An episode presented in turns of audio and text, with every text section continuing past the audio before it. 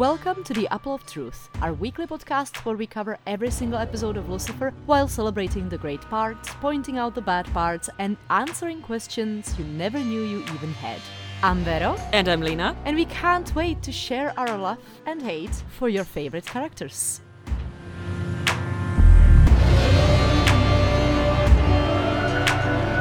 Today we're talking about season 4, episode 2. Somebody's been reading Dante's Inferno, which obviously is also the topic of my Devils in the Detail. Lengthy and interesting and weird and very Dante. You couldn't have said it better. But before we get into the episode today, we have a shout out to do for our newest patron, Daniel. Thank you very much for joining, and we will see you around on our Discord. About time you got his button there. Told you to move it. But I'm very happy that you finally did. Anyway, yeah. So, this episode gave me emotions. Because while the main plot with Lucifer and Chloe gives us all the emotions and even dares us to have hope, every single side character is led down dark, twisted, or just very boring paths. At least when it comes to their potential future storylines. Mm-hmm.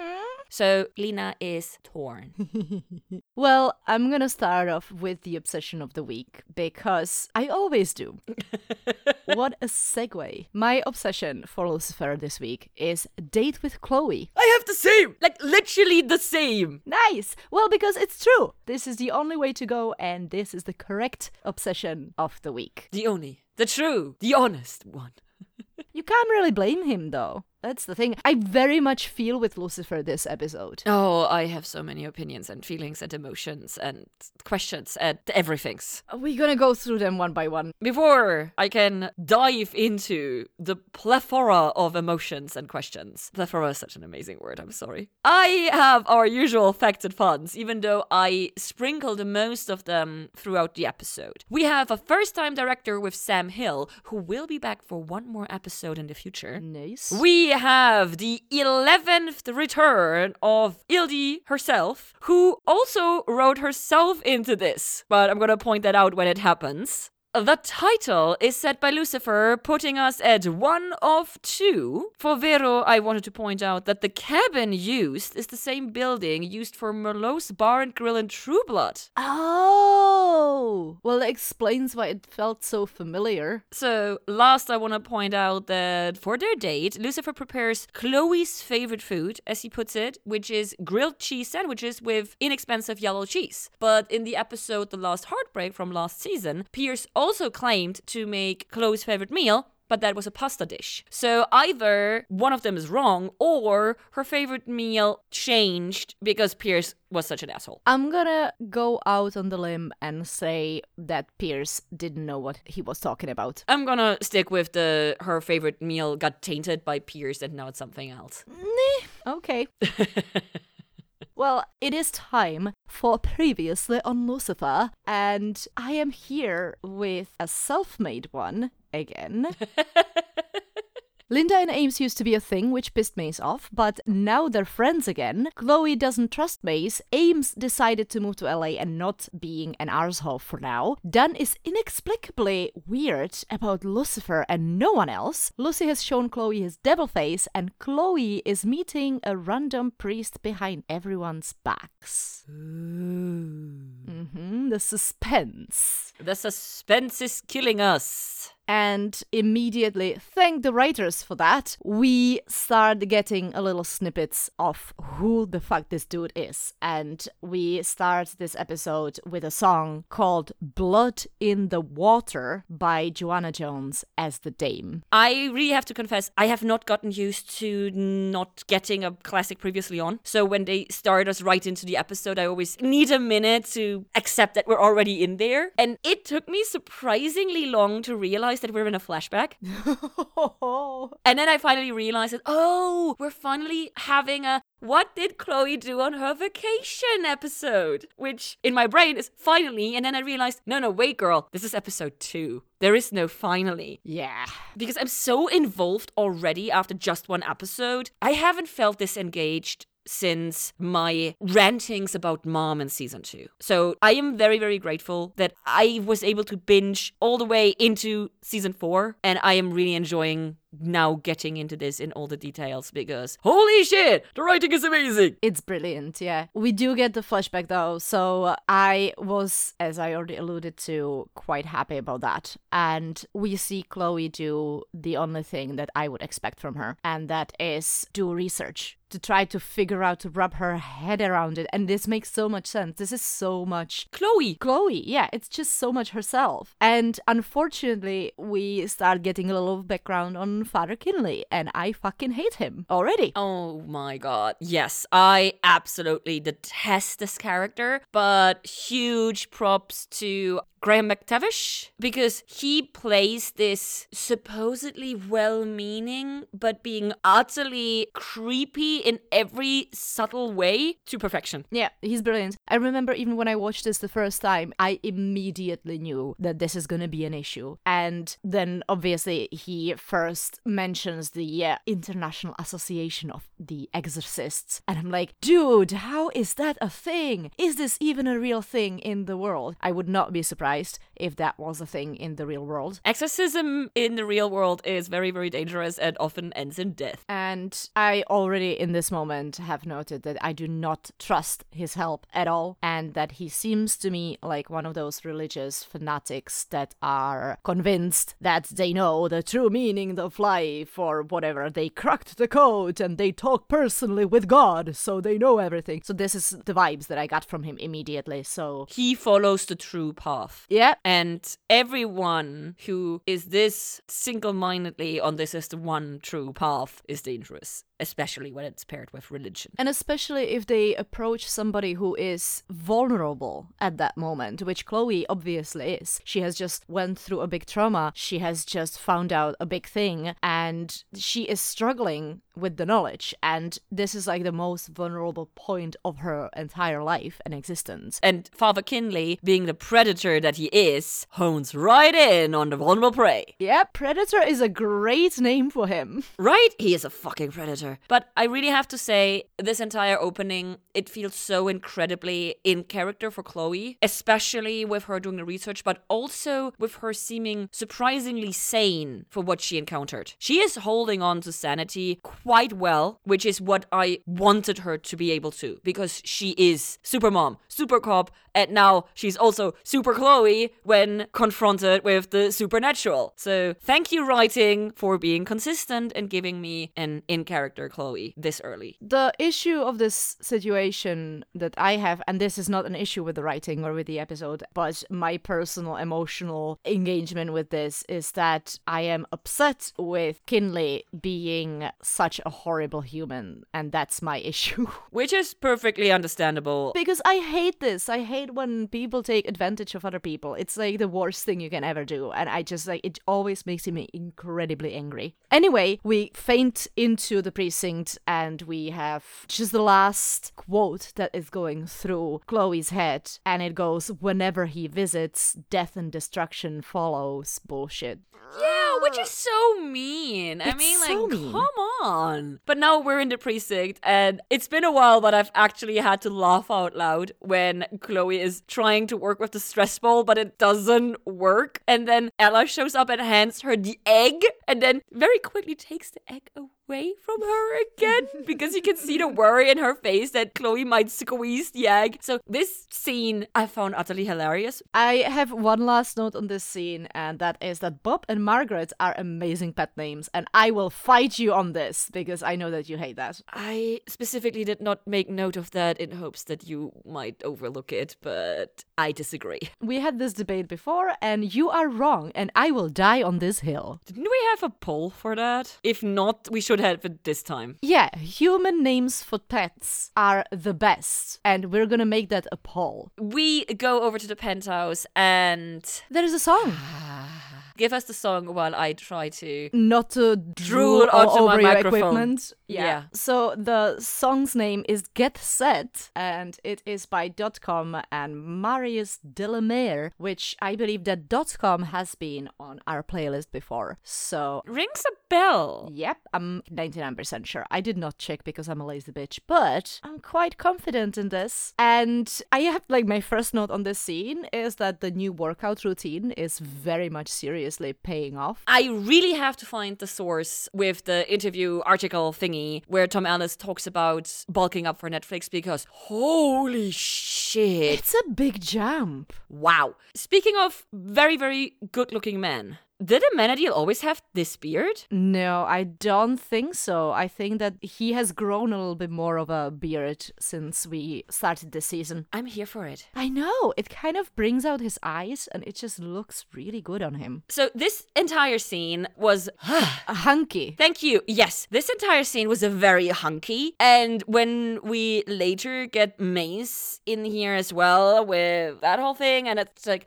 everybody's so hot. Seriously. Everyone is way too attractive on this show. Wow. So I got very distracted, I have to confess. But apart from shirtless eye candy and beard eye candy, because oh my god, I love beards, I have one point to make that is even more important to me, which is thank you, Ildy, and thank you, Writer's Room, for giving me the acknowledgement that the progress that we had between Lucifer and Chloe has gone, and that Lucifer is aware and that he's unhappy about this. And this self awareness makes me really enjoy this because it works. Yeah. I love that Lucifer and Ames talk, and good for Luci honestly, for actually having a whole bunch of quite mature conversations throughout this episode. Except with the shirt. I mean, did you notice that he throws out the one that Ames picks? Of course. But did you notice it's definitely the same shirt? Absolutely identical. Yeah. Right? 100%. Good. And Amenadiel has this whole beautiful speech for Lucifer, which I didn't write down because, you know, I was kind of convinced that Lucifer was going to interrupt it with something dumb, which kind of happens but like not really. He's very just impatient. You know what I called Amenadiel's speech? Ames turned into a hippie, and I like hippie Amenadiel. I mean, it's good advice. I mean, it is good advice, and definitely I am 100% on the side. Please, Lucifer, please ask her out. Just put us out of misery. Ask her out. And I got very excited. But now we finally get to see why Ella got so fucking excited when she saw where the next crime scene is gonna be. Because we move over to the cabin set. And my first note on this is that I really, really hate reality shows and 27 seasons of that. It reminds me, what's the name of the one? Uh, I'm a star, get me out of here or something? Oh, I'm a celebrity, get me out of here. I'm a celebrity. Yeah, in German it's I'm a star. Oh, okay, yeah, yeah. So when they're in the middle of the jungle and they. They have to eat gross stuff. Yeah, definitely. And do scary shit. Yeah, yeah. That's a version of that show, what we see, The Cabin. And also it has like 30 seasons out as well, I'd say. Same here. For some reason, people are still into this and I don't understand it. I have to confess that I ignored most of the most of the week case because I share your dislike of reality shows but I was very, very focused on Lucifer's repeated attempts to ask out Chloe. And I find it so hilarious because usually he is so suave and sexy and self assured, unless it's Chloe. And then he is just the worst bumbling idiot. And it's so cute. And so sweet. And the entire episode, I feel that Lucifer is the softest we have ever seen him. And I've said so before, I think. I adore soft Lucifer. I agree hard. I just love Lucifer in this episode so much. He's just so lovable. Yeah, and he really touched my heart. And it was a very intense parallel for me because while Lucifer has this softness and even vulnerability in, in parts around him, Chloe to me felt downright creepy with her facial expressions and her micro expressions and everything. It kind of directly continues from what we've seen in the previous episode, where it kind of is Chloe, but it's not really Chloe. You can tell there's something wrong. And even Lucifer knows there's something wrong because he says it in the conversation with Amenadiel. He says, I feel like she is hiding something from me, or she is not telling me something, or something like that. Something is off but I just want to point it out. I know I've said so repeatedly in the last episode, but fuck me, Lauren German kills this. Yeah, she's really, really driving it home there. Also, immediately when she agrees to the date, it feels like that was definitely too easy. Something's fishy. Sure, as I said that as I was writing that down, we are getting another short flashback where we see Father Kinley trying to convince her to do something, and she does not want to do it. Also, my last note on this flashback is the first time I used the word brainwash. And it was fucking Priest is trying to brainwash her. And I hate it, hate it, hate it, hate it. I wouldn't go with brainwashing because he's not trying to erase anything. I go with manipulation. He's trying to twist her perception. I find that that's kind of my definition of brainwashing. I can see where you're coming from, but I feel more comfortable with manipulation because it's more encompassing than just brainwashing. Manipulation can be wider, I feel. Also, we get the title card that then transitions us over into the precinct. And I have to go back onto my horse. Daniel's behavior makes no sense. It does not. This is one of my main issues with this episode. We're gonna come to my other one at the very end.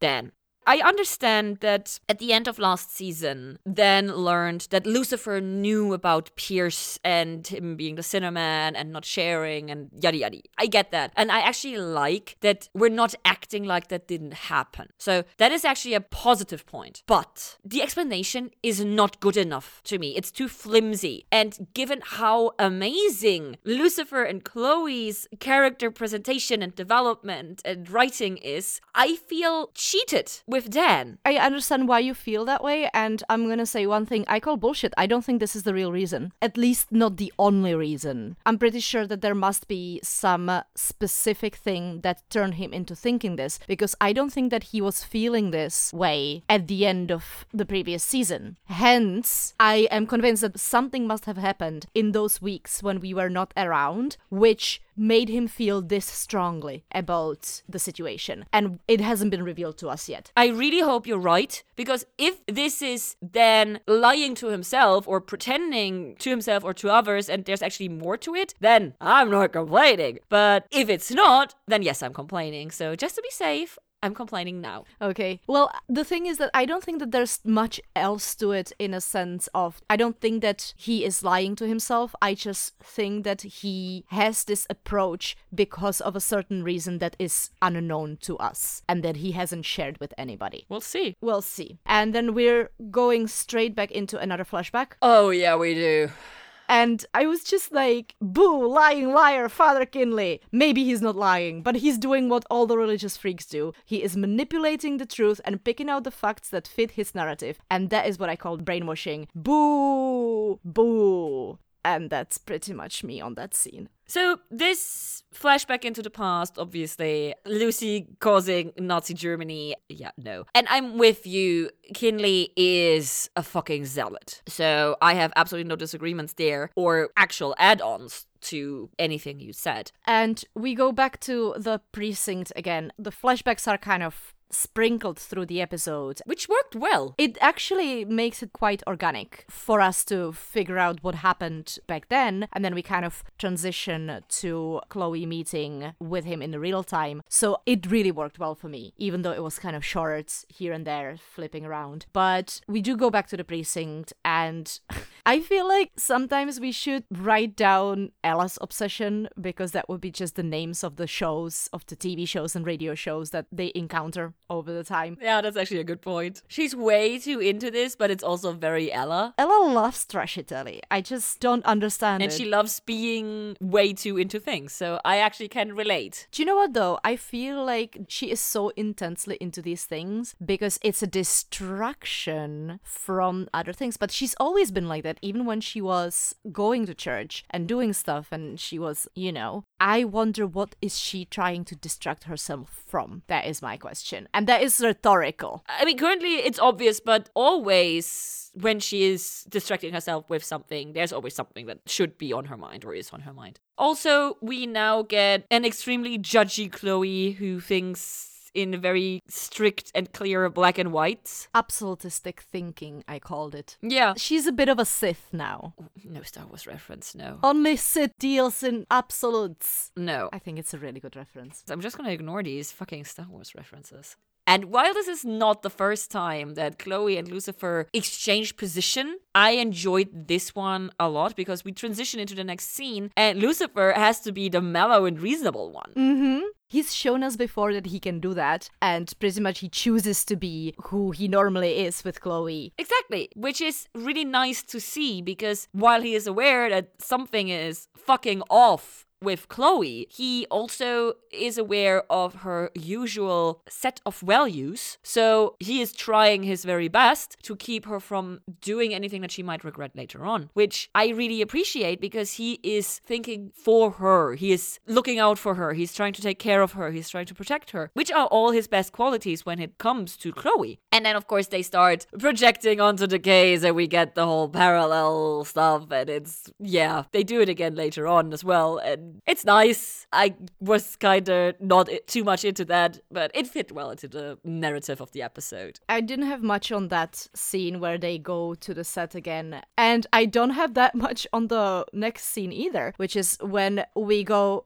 to the penthouse and there is a song playing underneath the entire scene called Work It Out by Stella and the Storm. Which makes sense because suddenly Linda is a total workout and fight fan, which makes no sense. I mean, I get the conversation with, oh, the goddess of creation tries to fry your face, and now suddenly you're into self defense. And that has been quite a while ago. So, no, I'm not putting that on the reason why Linda suddenly is into self defense. Well, we know that she's been into self defense for longer time already because she mentioned it in the previous episode. But also, to me, she's just gotten re traumatized by the whole Pierce situation. However, at least she's actively doing something to teach herself to protect herself. I'm not happy with what we're doing with Linda. This is my other main issue with this episode. I hate everything that we are doing with Linda. Everything. From the now repeated not emotionally dealing with trauma, even though she's a fucking amazing therapist. It's always different when you talk about yourself and when you talk about people around you. No, when you know that dealing with trauma is important to talk with a professional, then no, we had this discussion in the past, so we don't need to repeat it. So I obviously hate that.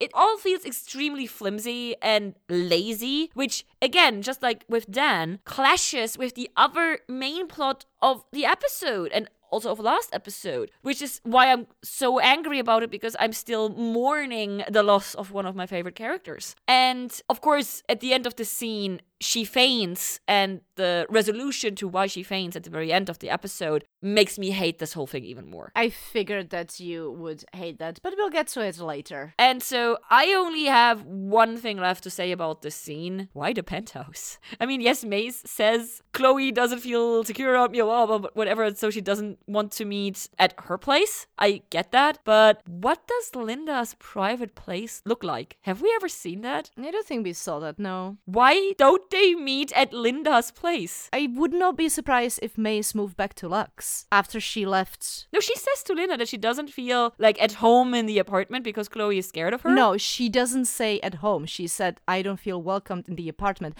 She hasn't lived there since she left. I interpreted her as, as still living there. But even if she moved back to Lux, she doesn't live in the penthouse. So why are they in the penthouse? Why are they not down in Lux? And why are they never at Linda's place? I want to know what Linda's place looks like. That is fair enough. I did not have issue with that at all. I didn't even think about that twice. But yeah, anyway, one more thing about this, and that is that I'm just glad that Maze is not going into a full on revenge mode again because she seemed very much pissed off at Chloe when she found out that Chloe deliberately held Trixie away from her. Yeah, but also we talked about this last episode that Maze is not going to do anything to Chloe because she cares about Trixie so much. Well, yeah, physically. No, I think also emotionally because I think Maze is aware that if she hurts Chloe, Trixie is to be mad at her again, and she does not want Trixie mad at her. Possible. And with all of this weird stuff being done, we move over to one of my favorite bits in this episode when they're working the case and Chloe starts talking about hell to Lucifer and asking questions. Because her going biting off the heads of children?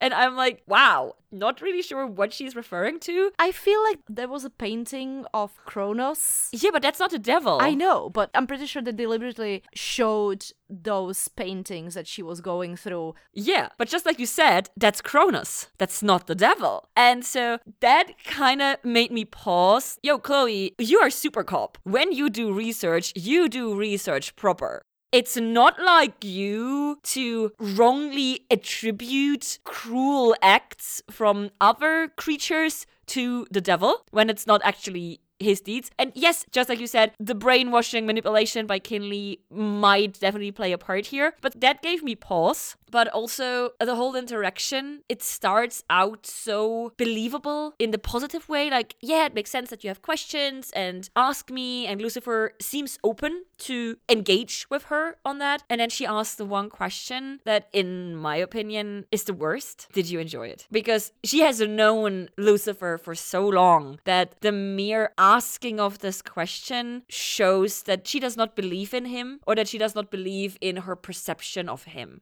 And this scene really broke my heart because Tom Ellis kills the delivery, how he reacts to this, and the way he delivers the line, it was a job, something I was forced to do. And this interaction, this scene, this is the new quality and new level of television that has me now back on this level of engagement. Holy shit. It hurts, but we've talked about me liking that. But also, both of them kill it. It's fucking amazing. I want more. Yeah, I was getting slightly frustrated at this moment because I just wish that they would sit there for a few hours, or not, maybe not there, but anywhere, and just fucking talk and just make Chloe actually ask questions directly.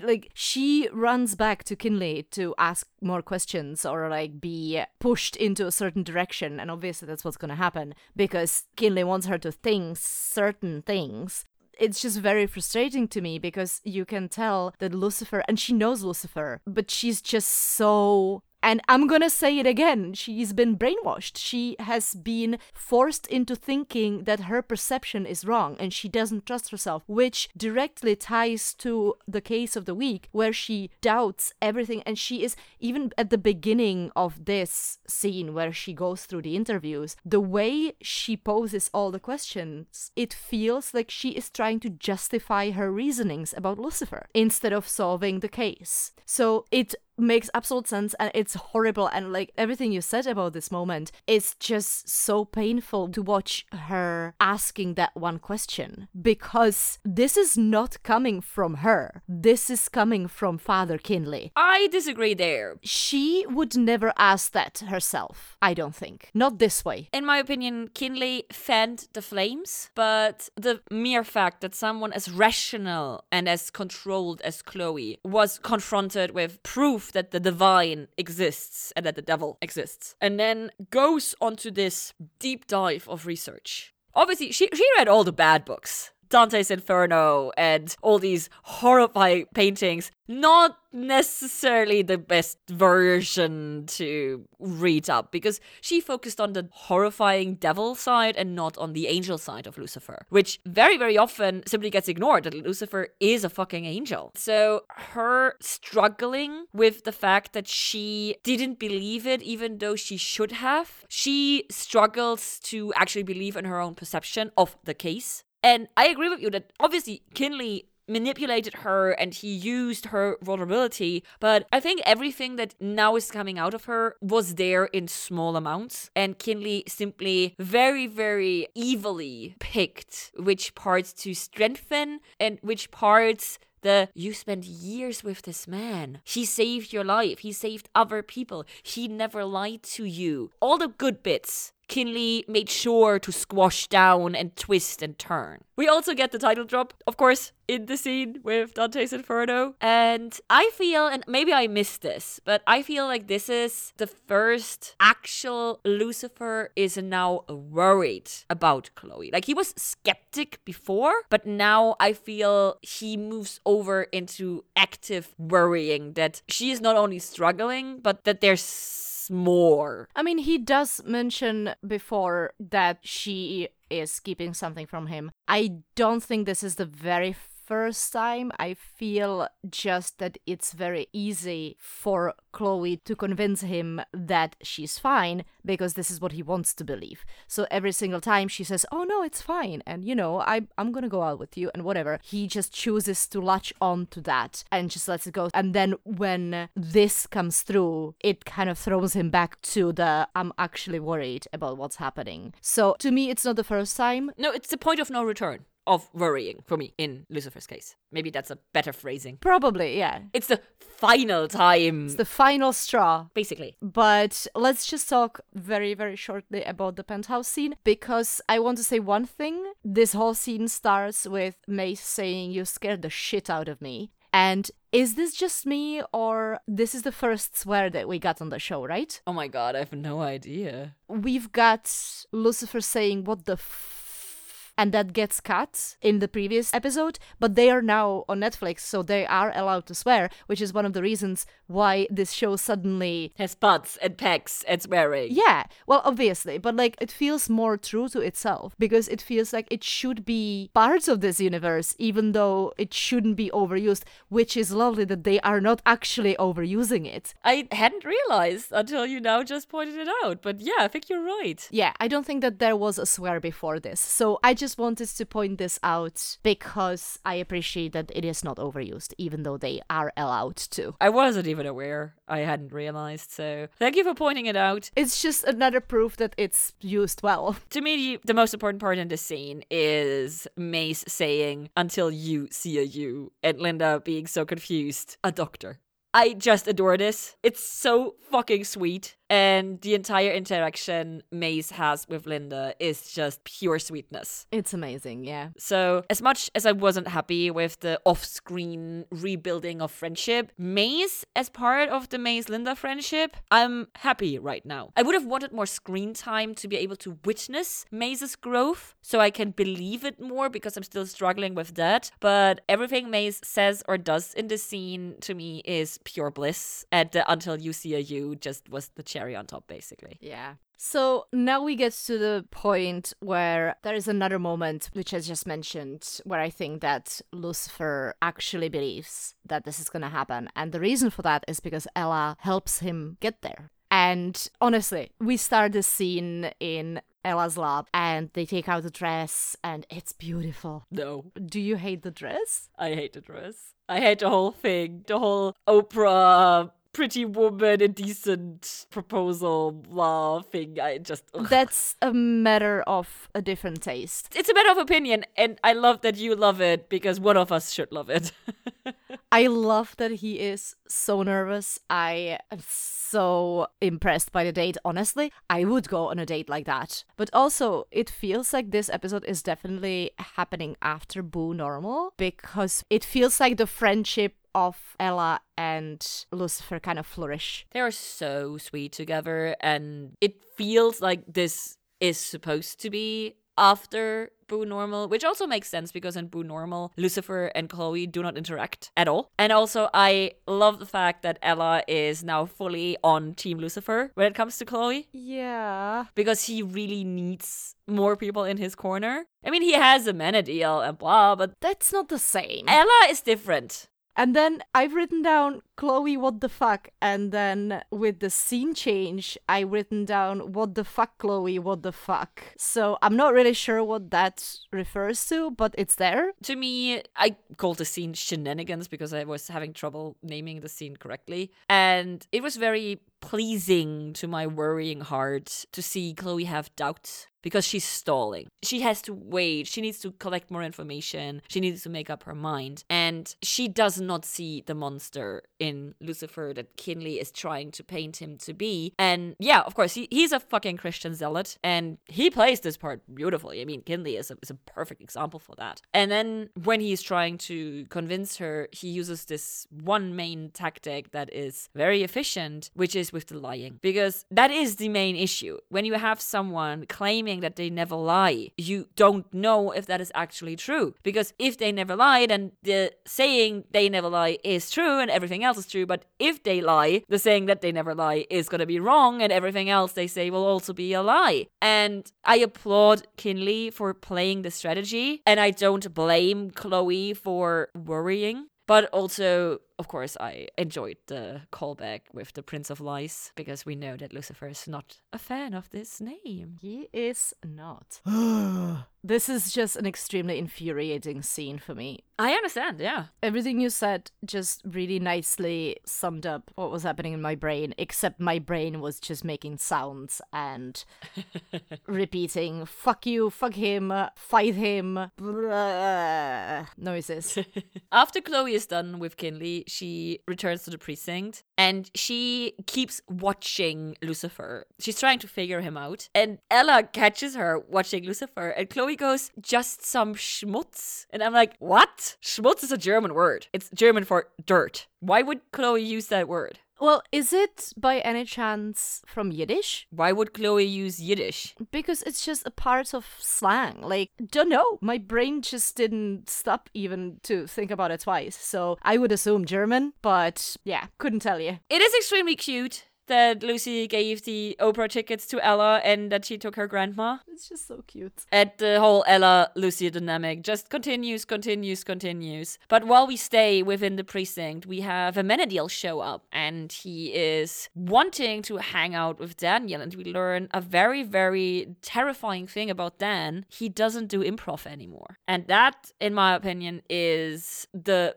biggest warning flag about his situation and mental health. So I worry. It feels like he's trying to push everybody away. Even though that he is treating other people more civil like than Lucifer, he's still trying to isolate himself from everybody for some reason and he is not dealing well. If you don't let people close, you can't get hurt by other people. It's very simple. Well, yeah. Been there, done it. uh, fuck psychology. But also, aside from worrying for Dan, I also felt really bad for Amenadiel because he now has made this great decision that he's gonna make LA his home and he's gonna connect to humans but nobody wants to connect with him. And while yeah, you, you cannot force people to connect to you, but I mean, come on, Dan and Amenadiel were a great friendship pair. So I I felt sorry for Amenadiel. Oh yeah, for sure. And then we go into this beautiful montage where he's trying to befriend people. And we get a song called Nothing Personal. Again, by Stella and the Storm. Weirdly enough, from the exact same album than the previous song called Work It Out. Oh wow. Okay. So this is the second time this happened that we have two songs from the same album in one episode. So obviously I wanted to talk about this song or this band in my Devils in the Music. Turns out there is exactly zero information on this band. So Boo. if you know a source, let me know. The only thing I found was a very old and very unused Facebook page and uh, pretty much just a couple of pictures and that was it. So I would love to know more. I know that this song also has been featured on Jessica Jones. oh wow. So Netflix really hammering down the rights on buying a song. But yep, Gotta get your money's worth. that's pretty much all I found about this song, which is shame. I really enjoyed the montage because not being good with kids, totally can relate there. Then being a total creepazoid in the coffee shop and the writer he is trying to start talking to is Ildy herself. Mm-hmm. I noticed. I recognized her. I was so proud of myself. It is an uncredited appearance, so and yeah, he just cannot catch a break, and so now we have aimless and taskless Amenadiel. He has no purpose. And he's talking to a stranger yet again. It's just such a his thing. Who doesn't understand him, I feel, because he replies in Spanish. So I felt bad for Amenadiel, but also I felt very, very hopeful. And since this relates to Linda's arc, I put it in there together. This plays into the second part that I don't like about the storyline, what is happening. But I'm gonna complain about this at the very end. So I look forward to it. Mm, can't wait. I'm already prepping my mind for this. And now we go back to the set, and for some forsaken reason, suddenly Chloe is doubting herself again and isn't arresting people on spot. I mean, it does make sense, but also it just flippity flop this episode from both of them. Yeah, but it felt really logical to me that she was all over the place emotionally because I feel like there's nothing she wants more in the world than to either fully believe Lucifer or fully believe Kinley. But she is struggling, and I'm so happy where she arrives at the end of this episode. Mm-hmm. But I actually really, really understood and enjoyed in a very, very bad and painful way, but enjoyed her way there and her struggle. And I found it utterly believable and well done. Yeah, for sure.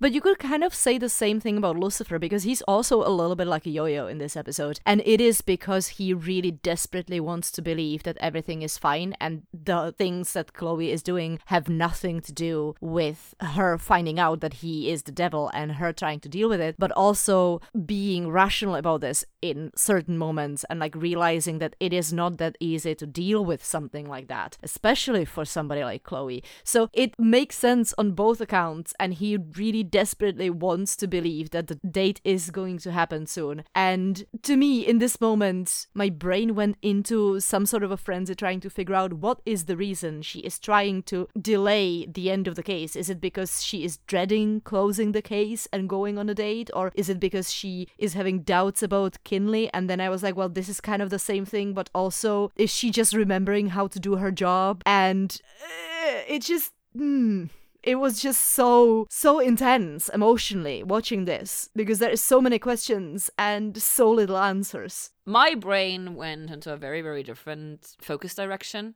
because one part of my brain was busy with the story of the week because I wasn't a fan of Melinda had a thing with another woman and that woman now went crazy potential plot line. Never a fan of that. I'm, I'm very happy how it got resolved in the end that she wasn't the murderer. And so there was one small part of my brain was busy with that. Another part of my brain was busy with balls Chloe's sorry i was waiting for an opening it's perfectly fine. Was busy with Chloe's mental state, I want to say, because as soon as we see Melinda's girlfriend trying to light the cabin on fire, she starts worrying for Lucifer. And as long as she worries for Lucifer, there's hope in my brain. So this is where another part latched on from my brain. And then especially when he comes out of the building and she's just standing there and oh my god, and woo, how did he survive this? And I was just begging her to hug him. Please, please, Chloe, hug him. Like this is the perfect moment. And I mm-hmm. But then there's also one thing that I started wondering here. The way this is set up, it would be a reasonable thing to believe for Lucifer that Chloe tried to blow him up. really She saw this happen and she didn't prevent it. Of course, she couldn't have, but I was wondering because in my mind, he started doubting her in the previous moment when I when I said. Mm-hmm. So my brain went down this rabbit hole that maybe he now starts proper doubting her that she's actually trying to put him into harm or see how stable or invulnerable he actually is as a divine being, which later on with the ex for me had a climax. So it made total sense in my brain when I when I thought that. and then we have a change of the day and we have the whole confession of the girl Yeah, that was a weird cut to me. Why it's suddenly the next morning. I mean, we've had these weird cuts before. It just felt weird in a sense like it didn't feel like it was so late. yeah, it didn't feel in the middle of the night, so it, it was weird to me. Yeah. And here, I had forgotten the actual resolution of the case. So I believed this story. I believed that Kylie was the murderer. I was suspicious. I had a feeling there was more to it. I also want to point out if Melinda was into Kylie and hooked up with her, then Melinda was not straight, period. I don't care where on the spectrum she was, but she was not straight. Yeah. Well, clearly. Because Kylie goes, first of all, she's straight. And it's like, ah, no, girl. At that moment, there was an op- option for me that she just got with her in order to form the alliance, which then later on got kind of debunked because she clearly had feelings for her and wanted to be with her. But yes, I can understand where Kylie is coming from because in her eyes, if Melinda kind of dumped her or whatever, in her eyes, she felt like, oh, she only did that to win me over. So she was actually straight. Yeah, Also, ignoring the case, this scene has another of soft Lucifer instances, and this is definitely one of my favorite ones all over, not just in this episode, but in, in general. Lucifer giving Chloe an out giving her the chance to step back or withdraw completely, even showing himself vulnerable in an emotional way that we have seen extremely rarely, if ever, before in this way. And this actually made me teary because I get teary very easy. But this is for me what my logical understanding of actual love is. The because I care for you so much, I'd rather not have you, but have you happy than have you and have you uncomfortable. So to me, this felt extremely evolved on Lucifer's part. Mature. And one of my main complaints, especially at the end of season three, has been that it felt to me that all progress that Lucifer has gone through is always retconned, it's always taken away again. And I know we're only two episodes in, but I feel so incredibly hopeful with this new writing style for Netflix and the length of the season and everything that I remember that I said, I won't believe any future progress, but I believe him. This is this is made in a way that it feels extremely plausible. And I'm back on this. I'm back on Lucifer's side. I'm back on Deckerstar. Dear listeners, you are witnesses of Lina going back on and literally everything she said in the summoning episode. I know, but I mean, come on. This is ah. I agree. I absolutely agree. So, because Lucifer gives her an out, it feels like he senses there is something wrong. And he's not wrong. And it breaks my heart that she does not believe him. I feel, and she does say it later on, the fact that he comes out unharmed is the bad thing for Chloe. Instead of her being happy that he is unharmed, it all gets clouded with the fact that he is this supernatural being that I do not know. And I really like how they resolve it later on when they are in the penthouse and he explains the whole you make me vulnerable part. It's so well done. So let's get there and let's get the short interim scene with Linda over with because hate it. It can only mean one thing and I hate it. I mean, I don't know if I could tell when I was watching for the first time what was gonna happen. I do not remember. However, it's very short and we can just move on to Penthouse, please. It's a date. And see, my problem with this scene, and again, this is not a problem with this scene per se, this is not a problem with the writing. This is just something that pisses me off, even though it makes absolute sense. Which could be description of Vero in this episode. Yes. I can't believe that fucking Kinley got into her head. Because if you start to believe that anything the other person does for you is a manipulation and is designed to seduce you or whatever, it is very difficult to be convinced of anything else. Every single thing that Lucifer does to make Chloe more comfortable, she, as long as she believes that this is a manipulation, she will now believe it's a manipulation. There's no way around it, and I hate it. I hate it. I hate it. And it's really well done by Kinley. Yeah, obviously. But I hate it. I actually do hope that Kinley is going to be our big bad of the season, or maybe even the church is going to be our big bad of the season. Please, and then let's just burn the church to the ground. And I love to hate him. I don't think I've enjoyed a potential villain as much in the entirety of the show as I do the pure potential of Kinley. So, like I said at the beginning, I adore the actor, but holy shit, I hate the character and I love to hate him. So we are going through this scene. I kind of expected Chloe to not show up, I have to say. I was surprised. So I sort of remembered this scene. I remembered it wrong though. I didn't remember at all. I knew that she breaks the glass, but I thought that she changes her mind because he says something and breaks it intentionally. Ah. So I was waiting for Lucifer to say something that would change her mind, and it kept not happening. And I was getting very nervous. And then he goes off to turn the music on, which, by the way, the song that makes her break the glass is called Poison. No, it isn't. It is called Poison. Seriously? Oh my god! Lucifer! Bell Biv DeVoe, when I saw the name of the song, I was like, seriously?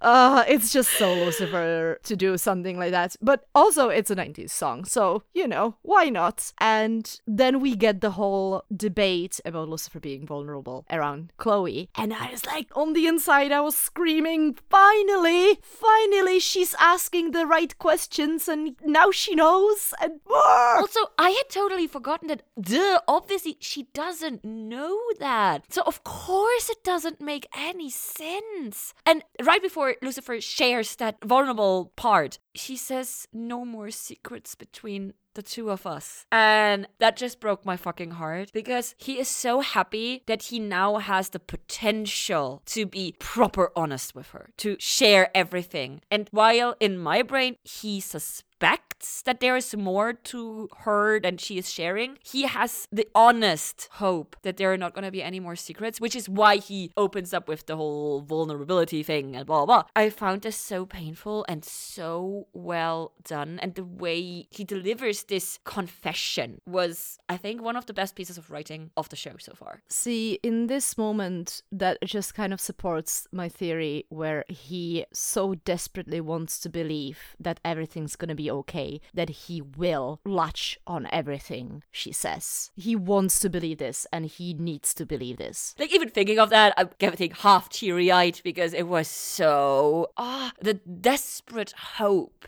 when he talks to her. And then she gets the call. Do you know what I appreciate? That Ella knows that they are on a date, so she doesn't call directly. She just texts her to call her back. Oh my god, Ella is the best wingman ever. She gets the message and she calls back and she knows that she has to leave. But when she leaves, she gives him a for now which gives him hope, which also she has not made up her mind. She is still torn between the bullshit Kinley tried to fed her and make bigger and everything that Lucifer is sharing with her and proving and, and ah, I have no words. I know this is bad when doing a podcast, but hey, listen, you and me both, sister.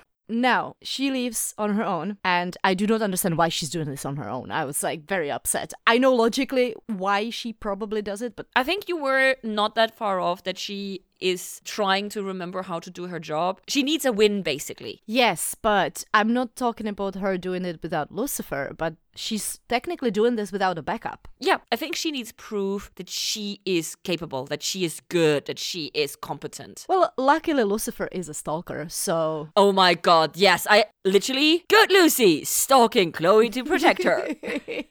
but right away when we had the call with Ella and she says like a brick, I remembered who the actual bad guy was and how the resolving of the case goes and everything. So I didn't have to be involved emotionally with that. Even though, yo, that cameraman is so fucking creepy and entitled. Ew. Ew. Also, he has zero poker face. Literally no poker face at all. He immediately, when he sees her going through the things, he's like, ah, I'm gonna tell you my life story. Fuck you, girl. I don't know. I feel like he just thinks that he's invincible because she's there alone. Yeah, because she's a woman alone and he's armed. So I don't have really any notes on their conversation because pff, who oh, cares? Oh no, no, ignore that shit because the only relevant part is the ex throwing Luci throwing himself in there, which I forgot and I didn't see coming and I might have shouted at my screen. See, this is a moment that I did remember. I think that I mention it in my what I remember from season 4 at the end of the summoning episode. But I remembered there being an axe. I did not remember that Lucifer's shirt gets so miraculously opened just enough so Chloe can axe him in the middle of his chest. Oh my god, That's that- just it feels incredibly sexual. right. Right? There was such an intense vibe between them. It's like So it's not just me. just take your clothes off, people. Just just have sex right there with the axe. so it was not just me. No, it was not just you. Chloe pressing the axe into his chest is so unbelievably sexual. Just needed to be another penetration, apparently. Right? Right? It's like, come on, girl, put on a strap on and get it over with. You know, like you watch this and you think to yourself, well, surely that's not meant that way. But clearly, same minds Oh, wow. I don't know why. Like when you think about it, if you describe the scene to anyone, I don't think that you would think. I mean, depending on how you phrase it. I mean, probably, yeah. But like, you watch it and the sexual tension's there. And so while Chloe is penetrating Lucifer's chest with the axe head, I can ah. phrase it in a very, very explicit way, Yes, obviously. let's do that. They keep talking. And again, Lucifer is so soft with her. He is aware that he is vulnerable around her physically, but he also opens up utterly emotionally. I never realized how much smaller than Tom Ellis Lauren German is. The height difference is extremely explicit in this episode to me. I'd never caught onto it. And the way he looks down on her when she has the axe to his chest was so tender. And I, I think now I'm a Deckerstar person. Finally! Vindication! There's no other option because, oh my god. Oh god, yeah. Okay, so let's stop talking at, at them dry humping Right? the axe because it's been said all. It's all been out there. And let's jump to Lux for a little moment. This is the moment when you're gonna complain. I'm just gonna say that the song name is A Revolutionary and it is by Robert DeLong. And I was just like, why? Why? Okay, Amenadiel clearly has found a life purpose all over again. And I just did not understand what just happened, really. So, to me, the scene, I get confirmation that my theory when she gets the call is correct because She's pregnant. And my issue with this isn't even completely just with Linda, but this to me is the laziest shorthand give Amenadiel a task and purpose possible. And that's why I'm so angry with this because Amenadiel was my pick for most character development for last season. And I would have loved to see them go further with this now that he chooses LA as the place to be. And I'm sorry if you, as a person, say, I want children and that is my purpose. That is perfectly fine. But to me, personally, I don't want children. I have a hard time emphasizing with the need to have children because I have zero common ground there. So whenever any show goes on to the I find my life purpose within having children, I check out emotionally completely. So I know that this is a me problem and I am fully aware that many people probably have a great time relating to this dynamic now and probably in the future episodes. But for me, this just killed the potential progress for two characters, one who used to be one of my favorites and one who had potential to become one of my favorites. I mean, that's the thing. As long as you can't relate, it's going to be difficult. But unfortunately, this is specifically a thing that does not affect that many people. Yeah, I know. and as much as I understand you, I don't have as fatalistic view at this. I don't know. I just have a little bit of a different view at, at the world. We know that. Thankfully. oh, yeah. Otherwise, this podcast would be so dull. But I could see in Amenadiel that the first reaction was happiness. and I'm glad that he has now a potential for happiness. I'm happy for the character. I'm sad for me. Yeah, yeah, yeah. But let's go into the penultimate scene because this moment I sat at my desk and I hit my fist into the air when Chloe says, I know in my heart that you are wrong. Fuck, I love it so much. It's a great speech. The end thought that Chloe arrives to is brilliant. The way she arrives to it is amazing because it makes absolute sense for her character to get there this way and to get there this quickly. And the fact that Kinley underestimated her now, he also says, You will sedate him, I will perform the exorcism. I have a question, and I think I know you're gonna say because you alluded to it earlier. Does he think that Lucifer is possessing somebody? No, I think he's completely lying to Chloe in an attempt to play her because he assumed or maybe even knew that she is making him vulnerable. So, as long as she is the one to give Lucifer poison or whatever, it would probably kill him because there is no way that you can exorcise the devil out of his own body. Th- this is why I ask this because if he believes that this is Lucifer in somebody else's body, then I would understand that he would try to exorcise him. If he knows that this is Lucifer in his Lucifer body, it does not make any sense, and then your assumption seems to be correct. So I am curious as of where this is gonna go. We'll We'll see if we get confirmation one way or the other, but I'm feeling very comfortable with my interpretation. that is fair enough. So we go into the final scene because Lucifer is sitting at a piano and he's playing. Do you know what he plays? I didn't know, but thankfully IMDb knows. The piano solo Lucifer is playing just before Father Kinley arrives is an original creation from one of the composers for Lucifer. Ah. According to music supervisor Justin Kamps. Well, that's amazing. That explains why I couldn't find it. Thank you, IMDb. And so he's sitting there and he's playing. And I had forgotten everything about Kinley, which is going to serve me well in the rest of the season, I think. And so I didn't expect it to be Chloe to show up, but I didn't expect it to be Kinley either. And while I worry that now his plan is going to be to sow dissent between Lucifer and Chloe, Which would then motivate Chloe to get rid of him because Lucifer would become a jerk. I don't even think that that's the plan because remember in episode one when I said that I am not sure if I believe Lucifer when it comes to not still having an issue that Maze betrayed him because he's not human? Mm-hmm. I'm pretty sure the same logic is gonna apply to Chloe. So I actually have no worry that the revelation Kinley already alluded to with the something about Chloe I need to tell you is really gonna hurt Lucifer all that much. Like, yes, it's gonna hurt for a short bit, and then I'm pretty sure it's actually gonna get over it because it makes logical sense. And she chose him in the end, which is the important part. But I also have to say, Kinley knows and believes that Lucifer is the devil. That man has iron balls to just walk up to the penthouse and face Lucifer all by himself. Super bold move, yeah. Unless he knows Lucifer doesn't kill humans, like vanilla humans. Well, that is a So, all important question. There is a lot to unpack. So I was in disbelief about this move. But about this episode in total, I am very glad that Chloe changed her mind. But I worried that Kinley coming up to Lucifer now and telling him about the conspiracy or whatever he's gonna tell him, don't forget he's extremely good manipulator. It's gonna fuck up their relationship somehow. I have worry about that and I just find it really dumb and I hate it very much. Thank you. Even though I do enjoy the entire setup and this entire episode, even the last two episodes, were really, really good and very heavy on the meta plot. And it's greatly set up. I am sad that we don't get more of the side characters. We just have a lot of like bombs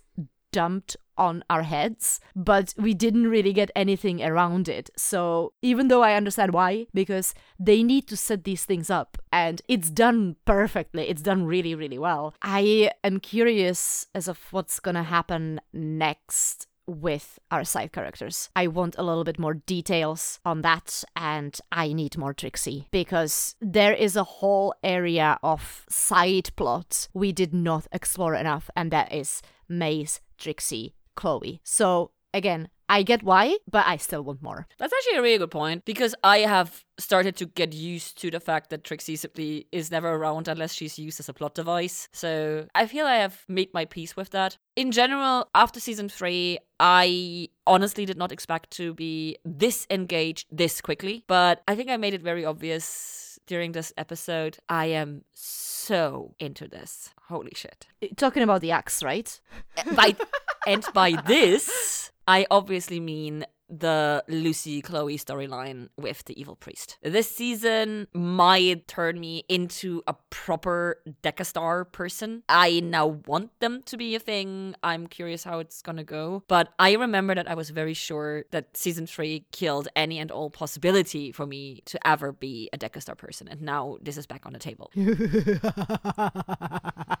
Lucifer is so incredibly sweet and soft and tender and understanding with Chloe. And Lauren German kills every single fucking shot and performance of Chloe. All the while, the writing makes all of her and his behavior utterly plausible for me. I love everything about this. But I would not be me if I didn't have things to complain about. I hate repetition. It is very rare that I am good with repetition, and only when it's not a repetition but a parallel. But I fear that we will get a proper repetition of the former triangle with Maze, Ames, and Linda, just now with a baby instead of a relationship in the mix. I fear that Maze is going to be horribly jealous again and that she is going to lash out for fear of losing Linda and their friendship. And that this is going to put a strain on Maze and everyone around her again because without having seen and witnessed Maze's growth in those two months that we didn't see, I have no base to see any other anchor for Maze than Linda. And a baby is gonna threaten this. Meanwhile, instead of letting Amenadiel go through a proper soul search, and I'm choosing this word very deliberately, and find his inherent purpose, he is now going to be a father and will most likely be utterly insufferable within that story.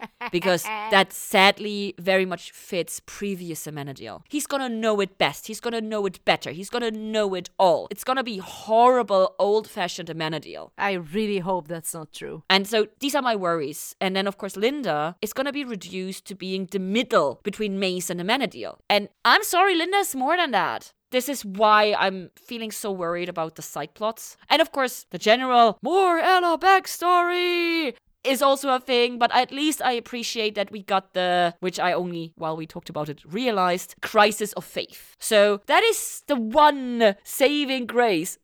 grace with the side characters, but I worry about the triangle. But we'll see where it goes. All in all, I don't think I've ever been this emotionally invested in this show as these last two episodes have made me, and I can't wait for the next one. And with this, we say thank you for listening. Please find us on our various social media. We love interacting with you, either over there or when you send us emails to lucifer at taot-podcast.com. If you want to get even more personal and have secret chats with us on our exclusive Discord server, you can join our Patreon at patreon.com slash TAOT podcast. We have a whole bunch of different rewards, such as early release, merch, and hours of bonus content. Yes, hours. If that sounds like too much pressure, you can help the show by leaving positive iTunes reviews. They really do help. Or telling all your friends about us because nothing beats a personal recommendation. Thank you. Bye. Bye.